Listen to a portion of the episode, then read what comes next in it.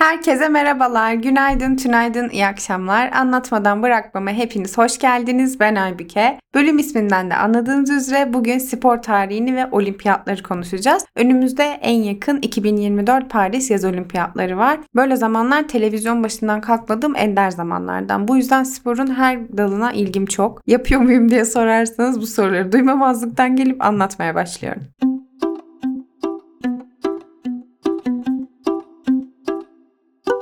Biraz bilgi içerikli bir bölüm olacak, şimdiden söylüyorum.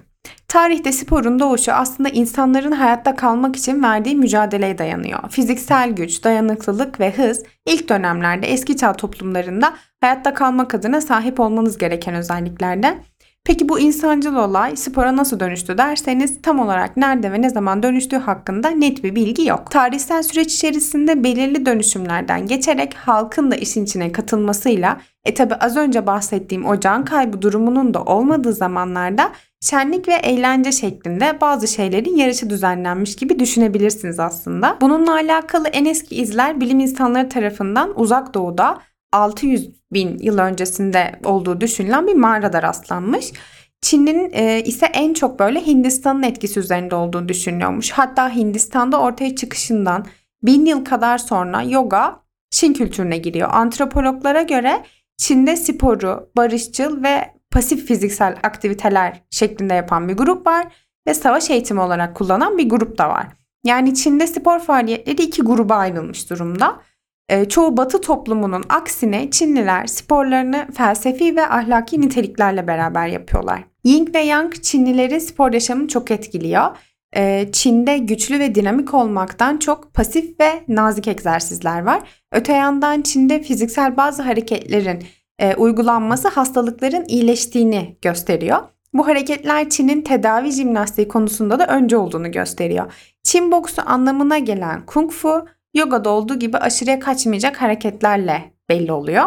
Ve bu sistemde hızlanma, sıçrama ve koşu gibi şeyler yer almıyor. Kung Fu, Daoizm rahipleri tarafından da tedavi olarak kullanılmış. Dünya İnançları bölümünde Daoizm felsefesini konuşmuştuk. Çin'de hayatın her alanını etki eden bir inanç sistemiydi. Sonuç olarak rekabete, kuvvet egzersizlerine ve kas gelişimine karşı ilgisiz kalmışlar ve daha sakin sporlarla ilgilenmişler. Japonya'da da aynı durum söz konusu. Onların sporları da genelde daha felsefi boyutlar taşıyor. Japon sporlarının en eskisi olan sumo güreşi hakkında ise bazı araştırmacılar sumonun tarımsal faaliyetlerde, tarımsal festivallerde özellikle Budist ve Şinto ritüellerinin bir parçası sayıldığı, iyi bir hasat sağlamanın ve kötülüğü ortadan kaldırmanın bir yolu olarak gördüğünü söylüyorlar. Sumonun dini törenlerden mi kaynaklı, yoksa doğurganlığı teşvik ettiği için mi? Yoksa sadece ortamlarda eğlence için mi yapıldığı halen belirsizliğini koruyormuş. Mezopotamya'ya doğru gelirsek, Mezopotamya biliyorsunuz bilinen ilk medeniyetin, Sümerlerin oluşum yeri olduğu için medeniyetlerin beşi olarak adlandırılıyor. Mezopotamya'da spor kalıntılarına milattan önce üç bin yılına dayanan Mısır'da rastlanmış. Coğrafi konumu gereği Nil Nehri'nin çevresi çöl ile çevrili olduğu için düşman işgallerine karşı Mısır caydırıcı bir özellikte. Antik Mısır'da sporun asıl amacı ilk başta anlattığım gibi kendini korumak için değil yani. Hükümdarın gerçek fiziksel gücünü bir savaşçı gibi, bir avcı gibi halkına sunmasıyla alakalı. Mısır'da milattan önce üç binlerde Beni Hasan adlı antik mezarda bulunan duvar ve lahit resimlerinde spor aktivitelerine rastlanıyor.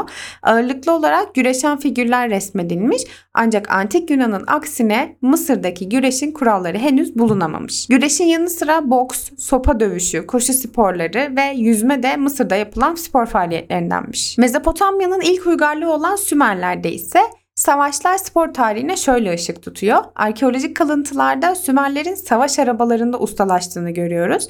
Savaşçılık özelliklerinden dolayı da boks, güreş, okçuluk ve koşma ya da yüzme gibi sporlar da yapılıyormuş. Boksa dair ilk izlere ise milattan önce üç bin yılında Sümerler'de ve milattan önce iki bin yılında ise Antik Mısır'da rastlanmış. Bunlarla birlikte Asur ve Babil rölyeflerinde de boks hakkında bilgiler varmış. Asur eserleri incelendiğinde kralların okçuluk ve avcılık yaptığı da görülmüş. Asurlar yüzme sporunu da çok iyi yapıyorlarmış. Peki Anadolu'ya doğru gelecek olursak. Anadolu birçok uygarlığa ev sahipliği yaptı biliyorsunuz ki. Anadolu'da Hatti, Hitit ve Frig uygarlıkları savaşta kullanmak üzere genellikle ok, yay ve mızrak gibi şeyler kullanmışlar.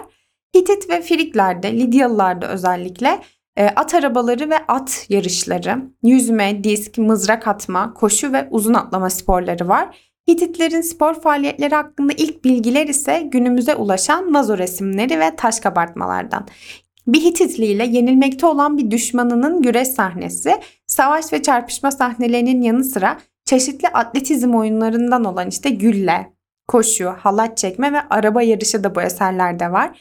Bu eserlerden bin dokuz yüz doksan yedi yılında bilim dünyasına kazandırılan Hüseyin Dede vazoları. Bu önemli bir vazo. Bunu Instagram adresimden paylaşacağım. Bu sadece spor hakkında önemli değil, Hitit müziği ve dansı hakkında da önemliymiş. Çalpara ve saz çalan figürlerinin yanında dans eden boğa akrobasisi sergileyen figürler de varmış.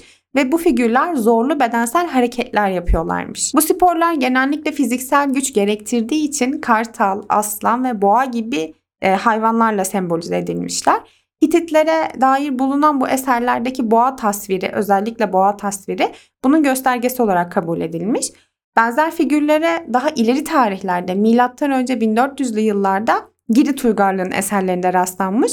Bu figürün kaynağının ise Anadolu olduğu ve buralardan oralara gittiği düşünülüyormuş. Ve gelelim antik Yunan'a doğru. E, olimpiyatların başlaması, olimpiyat ateşinin tabiri caizse yakılması burada başlıyor. Olimpos dağında yaşadığına inanılan baş tanrı Zeus'a olan bağlılığı ve inancı ifade etmek için olimpiyatlar düzenlenmiş. Olimpiya, Elis kenti tepelerinin arasında kalıyor ve adını ve kökenini Olimpiya bölgesinde yer alan bu bölgeden alıyor. Oyunlar yalnızca burasıyla sınırlı kalmıyor da tabii ki daha sonralarda farklı isimlerle farklı yerlerde de oynanmış. Mesela Nemea oyunları, Herakles'in Nemea aslanını öldürmesi üzerine Herakles'e yardım eden babası Zeus'un onuruna başka bir yerde düzenlenmiş. Bu oyunların diğerlerinden farkı, farklı siyasi, dini ve etnik kökenden gelen insanlar için de düzenlenmesiymiş. Yani Nemea bölgesi uluslararası ve tarafsız bir bölge statüsüne sahipmiş. Burada atletik ve müzikal yarışmalarda düzenlenmiş. Nemea oyunlarında ayrıca yaş kategorileri de varmış. Olimpiyat oyunlarının geneline baktığımız zaman e, olimpiyat oyunları oynanırken işte devletleri arasındaki savaşlar duruyor ve silahlar bırakılıyor. Ve üç dört ay boyunca bir barış ortamı hazırlanıyor. Dolayısıyla olimpiyatlar hani böyle bir spor olmakla beraber dinsel, sosyal ve kültürel fırsatların da doğmasına ve böyle kaynaşmaya olanak sunmuş bir aktivite aslında. Günümüzdeki spor anlayışındaki bu barış ve dostluk kavramlarının da burada atıldığı söyleniyor. İlk olimpiyat oyunları e, milattan önce yedi yüz yetmiş altı yılına dayanıyor. Olimpiyatlar genel olarak dört yılda bir yapılmış ve halen de öyle yapılıyor. İlk oyun State adı verilen koşu yarışı şeklinde yapılıyor. E, oyunlara katılabilmenin koşulu on sekiz yaşından büyük, özgür ve evli bir çiftten doğmuş olmak. Ayrıca Yunan vatandaşı ve erkek olma şartı da aranıyormuş. Oyunlara katılan sporcuların çıplak olması şartmış. Dolayısıyla güneşten korunmak için vücutlarına zeytinyağı sürerlermiş.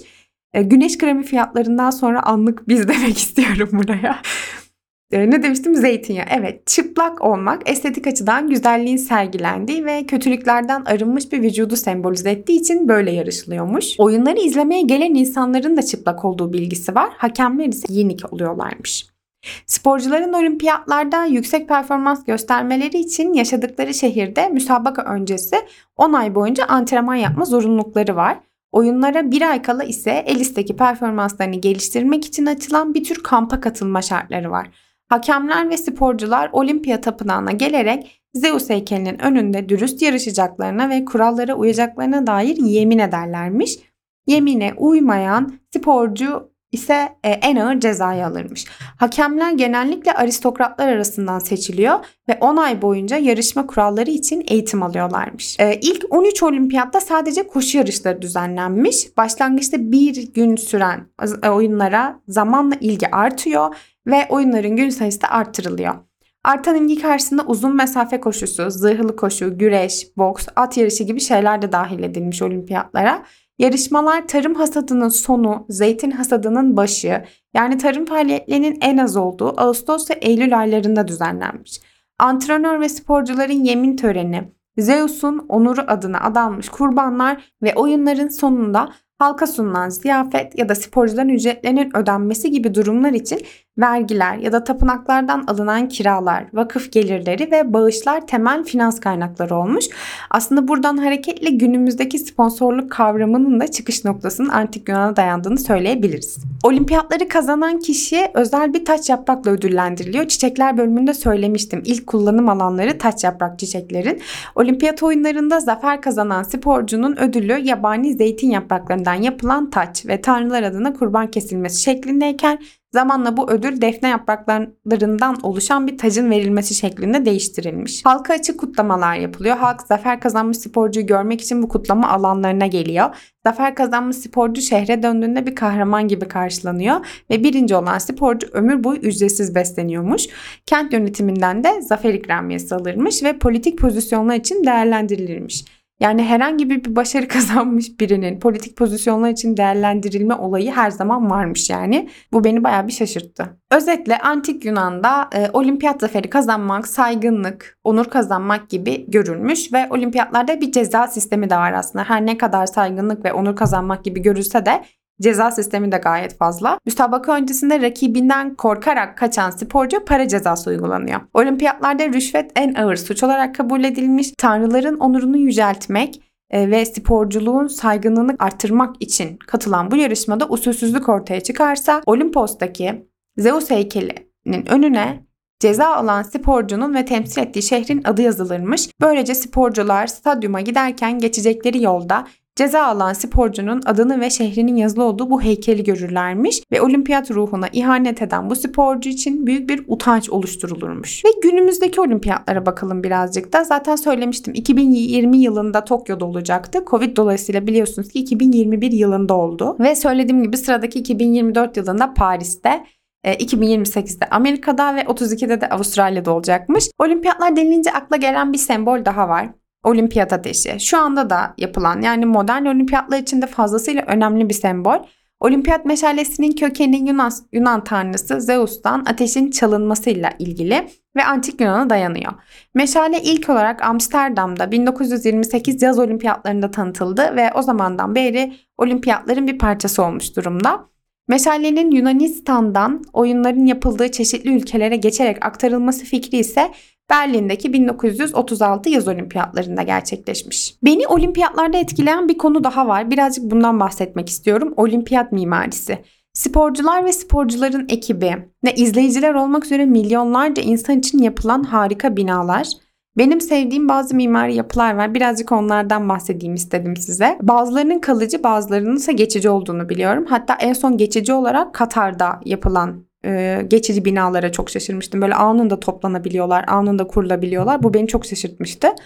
bin dokuz yüz altmış dokuzda Berlin Yaz Olimpiyatlarında yapılan Berlin Olimpiyat Stadyumu mesela Adolf Hitler döneminde inşa edilmiş bu bina modern Nazi mimarisinin sembollerinden birisi. Ee, sevdiklerimden iki bin sekiz Çin Yaz Olimpiyatlarında yapılan Pekin Kuş Yuvası. Dış görünüşüyle kuş yuvasını andırıyor ve fazlasıyla ilginç bir yapı. Geceleri aydınlatmayla harika oluyor. Bunun görsellerini sizinle paylaşırım. Ve benim en sevdiğim Londra Su Sporları Merkezi. iki bin on iki olimpiyatları için yapılmıştı burası yanlış hatırlamıyorsam. Ben yapan mimarın hastasıyım. Hatta şimdi birazcık daldan dala atlayıp size ondan bahsedeceğim. Zaha Hadid'den bahsedeceğim. bin dokuz yüz elli yılında doğmuş ve iki bin on altı yılında kaybettik onu. Irak asırlı bir mimar. Genç yaşta yapılara ve tasarımlara olan ilgisini fark ediyor ve mimar olmaya karar veriyor. En önemli yapıları arasında Azerbaycan'da yaptığı Haydar Aliyev Kültür Merkezi var ki baktığınızda Zaha Hadid'in elinin değdiğini anlıyorsunuz. Türkiye'de de harika bir yerde Zaha Hadid'in eli var. Antakya Belediye Binası, ancak ne yazık ki şu an yok. Ee, İstanbul'da ise Zaha Hadid'in kavramsal olarak tasarladığı bir yer daha var. İstanbul'da Kartal Sahil Projesi'ni tasarlamış ancak Zaha Hadid bunu yapamadan vefat etmiş. Türkiye'de İstanbul'da bulunan ve cidden İstanbul'un neresine giderseniz gidin gördüğünüz Çamlıca Kulesi. Onunla beraber çalışan bir mimarın izi var orada. Melike Altınışık. Melike Hanım yedi sene Zaha Hadid'le beraber çalışmış. Beğenip beğenmeme konusunda bir yorumum yok. Bir otorite sahibi de değilim zaten. Ancak her yerden görünmesine gerek var mıydı konusunda fikrim net galiba. Ee, ama işlevi gereği belki her yerden görünmesi gerekiyordur. Bu konuda bir fikrim yok. Ee, siz nasıl buluyorsunuz Çamlıca Kulesi'ni? Bu konuda bana yazmayı unutmayın. Bu bölümde sizlerle olimpiyat tarihi, birazcık spor tarihi ve birazcık olimpiyat mimarisini konuştuk. Anlatmadan bırakmam bitti. Herkese selamlar, sevgiler. Bir sonraki bölümde görüşene kadar kendinize çok iyi bakın.